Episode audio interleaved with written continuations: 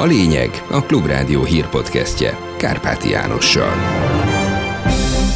Köszöntöm a hallgatókat! Főbb híreink először röviden. Hiába lett olcsóbb a tőzsdén a gáz, a szakértők számításai szerint nincs költségvetési forrás a piaci lakossági gázár csökkentésére. 2015 óta több mint 250 kal drágultak itthon a lakások használható a Fekete-tengeri Gabona folyosó.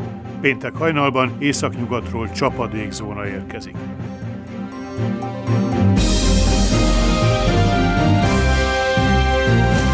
Most pedig jöjjenek a részletek. Hiába lett olcsóbb a tőzsdén a gáz. A portfólió számításai szerint nincs költségvetési forrás a piaci lakossági gázár csökkentésére. Weinhardt Attila, a portál elemzője, a Klubrádióban arról beszélt, hogy a lakosság még mindig kedvezményes áron kapja a gáz 80%-át, ami az MVM-nek akkora veszteséget okoz, amit nem lehet a rezsivédelmi alapból fedezni. Ráadásul a korábban drágán megvásárolt extra földgázkészlet, illetve a távhővel fűtők, valamint valamint az önkormányzatok helyzetének rendezése is sokba kerülhet a költségvetésnek. Még egyáltalán nem vagyunk egy jó helyzetben, egy csillapodottabb helyzetbe került most a gázpiac, de egyébként az a várakozás, hogy amint majd a tél második felében apadnak a tárolók, ez a plusz kereslet újra az árakat valószínűleg felfelé fogja hajtani, és ezt is látjuk a tőzsdei távolabbi határidős kontraktusokban. Egészen jövő év végéig nagyjából 600 forint per köbméter az az ár, amely mutatkozik. Miközben ugye azok a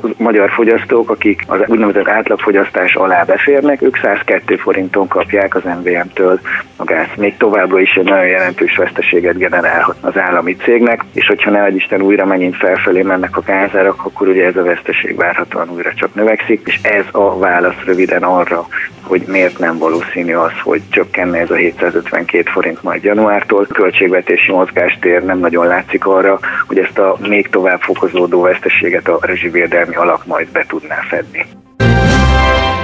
Az első negyedévi 8,9%-ról a második negyedévre 6,3%-ra mérséklődött a használt lakások árának emelkedése, míg az újaké 6,6%-ról 3,3%-ra lassult. Az előző év azonos időszakához mért lakás áremelkedés 23,7%-ot ért el, derül ki a Központi Statisztikai Hivatal adataiból. Ilyen mértékű négy negyed év alatt bekövetkező drágulásra még nem volt példa a megfigyelések kezdete óta, állapítja meg a jelentés. Az új lakások építésére és vásárlására folyósított lakáshitelezés még bővült az év első felében, ám a használt lakásoknál már lassulás mutatkozott. Itt a folyósított hitelek száma negyedével, összege 5%-kal csökkent. A 2015-ös bázisidőszak óta több mint két és félszeresére drágultak mind a használt lakások, mind az újak. Az átlagos négyzetméter ár jelenleg 804 ezer forint.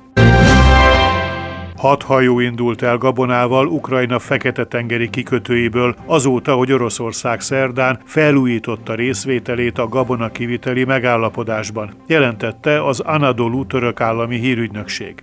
A Gabona folyosón eddig 426 hajó hagyta el Ukrajnát, több mint 9,7 millió tonna gabonával. Az egyezmény augusztus 1-én lépett hatályba, miután július végén Oroszország, Ukrajna, Törökország és az ENSZ képviselői aláírtak két dokumentumcsomagot. A megállapodást aláíró felek szerint a cél a globális élelmezés biztonság szavatolása.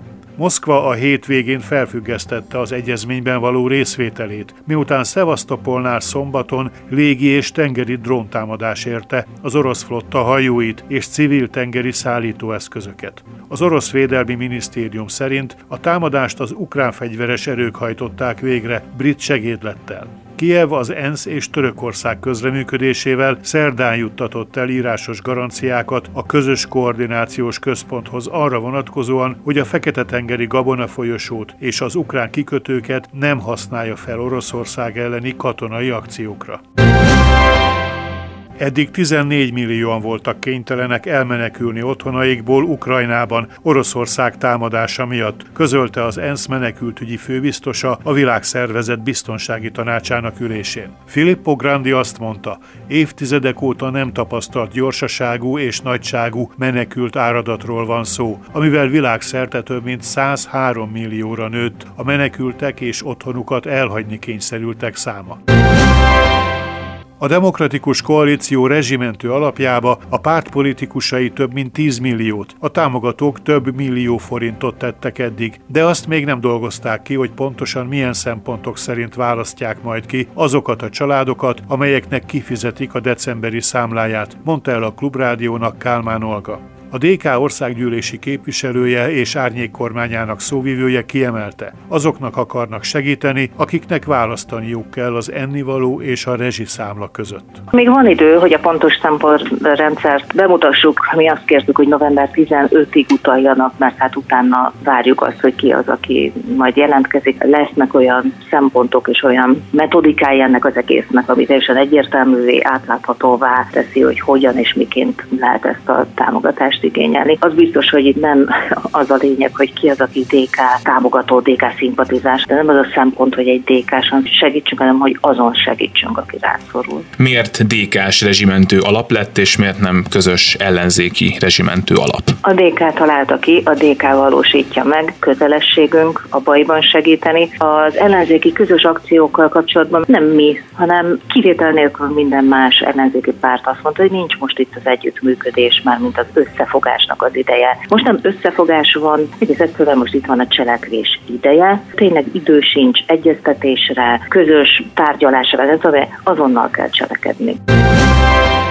Közzétették a Rogán Antal vezette miniszterelnöki kabinetiroda 2022-es szerződéseit. Habár a K-Monitor közleménye szerint a miniszterelnöki kabinetirodának a megkötés után 60 nappal kellett volna közzétennie a szerződéseket, ez csak most történt meg. Több mint fél évnyi várakozás után kiderült, a választások előtt összesen 19,6 milliárd forintot költött a kormány kék hirdetéses és népszavazási hirdetésekre. Ehhez jön még a legújabb nemzeti konzultációs kampányra költött 7,8 milliárdos összeg az úgynevezett közmédia blokádjára készülő hatházi Ákos független országgyűlési képviselő az MTVA épülete előtt benyújtott szerdán egy törvényjavaslatot, amelyel betiltaná az állami reklámokat. A Momentum közölte, hogy kiáll hatházi Ákos kezdeményezése mellett, és a párt is csatlakozik a Kunigunda útján található MTVA gyártóbázishoz péntekre szervezett blokádhoz. A média egy portál beszámolója szerint a legnagyobb hazai újságíró szövetség, a MUOSZ elnöksége közölte. Csütörtökön meglátogatja hatházit a Kunigunda útján, hogy kifejezésre juttassa, támogatja a képviselő erőfeszítéseit a közmédia tisztességes működése érdekében. Kiemelten közérdekű lett a Gödi Samsung szennyvize. A giga beruházás már nem csak a gödiek ügye, elérte Vácot és a környező településeket is, írja a 24.hu. Ez szerint a kormány módosította azt a két korábbi rendeletét, amely Göd közigazgatási területén különleges gazdasági övezet kijelöléséről, illetve az egyes vízi közmű beruházásokkal összefüggő hatósági ügyek nemzetgazdasági szempontból kiemelt jelentőségűvé nyilvánításáról szól. A magyar közlönyben megjelent Orbán Viktor által aláírt rendelet ezt kiterjeszti meghatározott sződligeti, sződi, váci, illetve Dunakeszi ingatlanokra. Az új rendelet szerint Vácon a meglévő szennyvíztisztító mellé még egy újat létesítenek. Kínai látogatása miatt bírálatok özöne zúdul Olaf Scholz szociáldemokrata párti német kancellára, nem csupán külföldről, például Emmanuel Macron francia elnök részéről, és belföldön sem csak az ellenzék soraiból, hanem saját külügyminisztere, a zöld párti koalíciós partner Annalena Baerbock szájából is. Scholz tekintélyes gazdasági delegáció élén tárgyal Pekingben, az első nyugat-európai vezetőként azóta, hogy Xi Jinping államfőt a múlt hónap végén ismét a kínai kommunista párt főtitkárává választották. Bérbok szerint, ha már nem lehetett lebeszélni a kancellárt a látogatásról, fontos lenne, hogy vendéglátói előtt legalább tegye egyértelművé az emberi jogok, illetve a nemzetközi jog tiszteletben tartásának jelentőségét, valamint a szabad és tisztességes versenyfeltételek biztosításának a szükségességét. Scholzról leperegnek a bírálatok, nem tesz le a kínaiakkal való üzletelésről, bár elismeri, hogy a túlzott függést el kell kerülni. Ez nyilván igaz, hogy azonban mi a túlzott mérték, annak a megítélése persze nem egységes. Miközben a legerősebb demokratikus európai ország első embere a tekintélyuralmat gyakorló Xi Jinpinggel tárgyal, a fasiszta indítatásaitól csak többé-kevésbé megszabadult új olasz miniszterelnök Brüsszelben az unió vezetőit igyekszik meggyőzni arról, hogy irányításával patyolattiszta jogállami demokrácia lesz Itáliában. Giorgia Meloni külön-külön találkozik az Európai Parlament, a végrehajtó testületként működő Európai Bizottság, valamint a tagállami csúcsvezetői testület az Európai Tanács elnökével. Most pedig rövid nemzetközi médiaszemle. Vajon mi vezetett Izraelben Benjamin Netanyahu jobboldali tömbjének a választási győzelméhez? Teszik fel a kérdést a politikai elemzők. Az Axios amerikai hírportál a szélső jobboldal példátlan felemelkedésének a kulcs szerepére hívja fel a figyelmet. A szerző Barak Ravid szerint az új izraeli kormányban nagy számban lesznek jelen rasszista, nőgyűlölő, ultravallásos, arab ellenes és LMBTQ ellenes retorikájukról ismert politikusok. Itamar Ben Gvir és az ő zsidó erő elnevezésű pártja a tavaly májusi gázai háború óta növekvő támogatottságra tett szert. Ben Gvirnek, írja a DPA német hírügynökség, az a véleménye, hogy a Jordán nyugati partját annektálni kell, az ottani arab lakosságot pedig kivándorlásra kell ösztönözni, mondván Európának szüksége van dolgos kezekre. A Die Zeit című német magazin kommentárja szerint a béke folyamat és a kétállami megoldás belátható időre értelmezhetetlenné vált, és a szomorú igazság az, hogy a jobb oldal jobban harcol. Van terve az izraeli állam átépítése az identitás jegyében. Az elemző Jörg Lau megjegyzi, a palesztinok és támogatóik is fel kell, hogy tegyék maguknak a kérdést, miként járultak hozzá ők ehhez a vereséghez, a Gázából indított rakétákkal, a militáns támadásokkal és az autokrata Mahmoud Abbas vezette palesztin autonómia hatóság totális diplomáciai csődjével. Végül a várható időjárásról. A csütörtök hátralevő részében, főként a főváros tágabb térségében, az Alföldön, valamint az északi középhegység nyugati területein maradhatnak tartósabban borult, párás vidékek.